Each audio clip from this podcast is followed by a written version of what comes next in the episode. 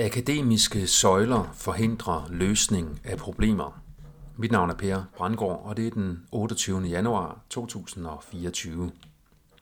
Det er min vurdering, at de skarpt adskilte akademiske søjler forhindrer udvikling af effektive løsninger på sundheds- og samfundsmæssige problemer. Jeg kender det mest fra mit eget akademiske felt, human ernæring.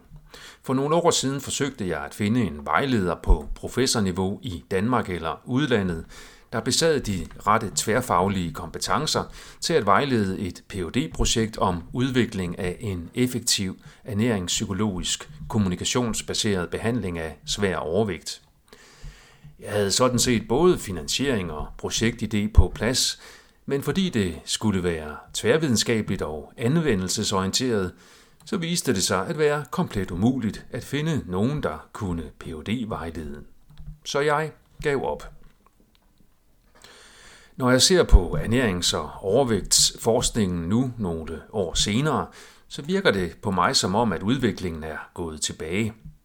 Ernæringsforskningen er blevet domineret af idrætsforskningen, med al respekt for idræt, og overvægtsforskningen er blevet domineret af Novo Nordisk. Det betyder, at den ernæringsforskning, der har fokus på forebyggelse og behandling af sygdom samt fremme af sundhed, nu bliver undertrykt til fordel for idræt og medicin. Den største trussel for Novo Nordisk er, hvis der bliver udviklet og dokumenteret en effektiv nonfarmakologisk behandling af overvægt og type 2 diabetes, så man kan ikke fortænke dem i at ville forhindre det på alle mulige snedige måder. I sidste ende er det patienterne og videnskabsudviklingen, der taber.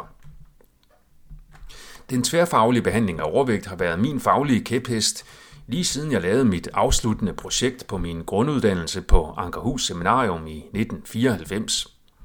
Det er trist at se, at der slet ikke er sket nogen tværfaglig anvendelsesorienteret udvikling på universitetsniveau siden da bevares. Der er blevet udviklet mange tværfaglige idéer og koncepter af fagfolk, herunder mig selv, men de er ikke eller kun i meget beskeden grad evidensbaseret i videnskabelig forstand.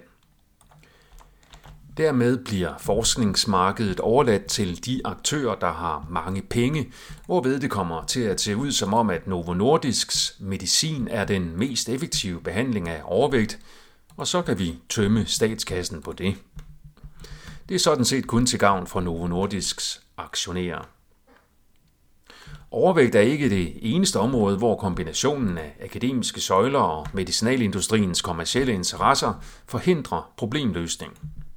Corona er et andet emne, som jeg har forsøgt at studere og oplyse om ud fra en tværfaglig og pragmatisk tilgang siden 2020. Her så vi, at læger, især virologer, blev de dominerende eller nærmest eneste eksperter i den offentlige diskurs. Ernæring blev fuldstændigt undertrykt, på trods af, at der hurtigt fremkom evidens for, at covid-19 var en ernæringsrelateret sygdom. Videnskabsfolk med ekspertise i propaganda, det vil sige organiseret overtalende kommunikation, blev heller ikke hørt, selvom man kan argumentere for, at fortællingen om det nye coronavirus primært var og stadigvæk er propaganda og ikke en reel folkesundhedstrussel. Vi så heller ikke nogen kritik af biologi som fagfelt, selvom netop biologi er det område af medicin, der er mindst evidensbaseret og mest baseret på kollektiv tro på udokumenterede antagelser.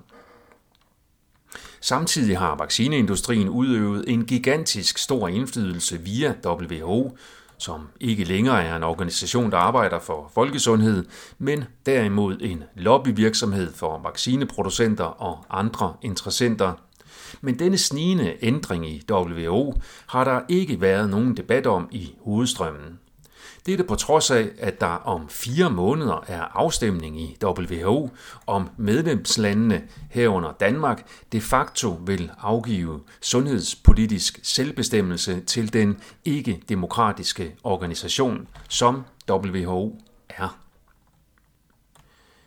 Hvis vi skal løse de nuværende og fremtidige problemer med overvægt, virus og meget mere, så er nogen i toppen af den akademiske verden nødt til at tage sig sammen, sætte sig sammen og få gang i noget tværvidenskabeligt og pragmatisk.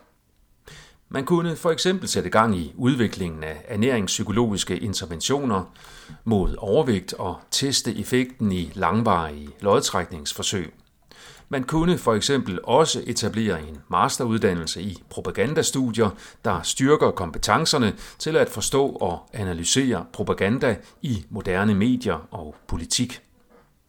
Men det kommer næppe til at ske, da det vil blive betragtet som alvorlige trusler for store økonomiske interesser.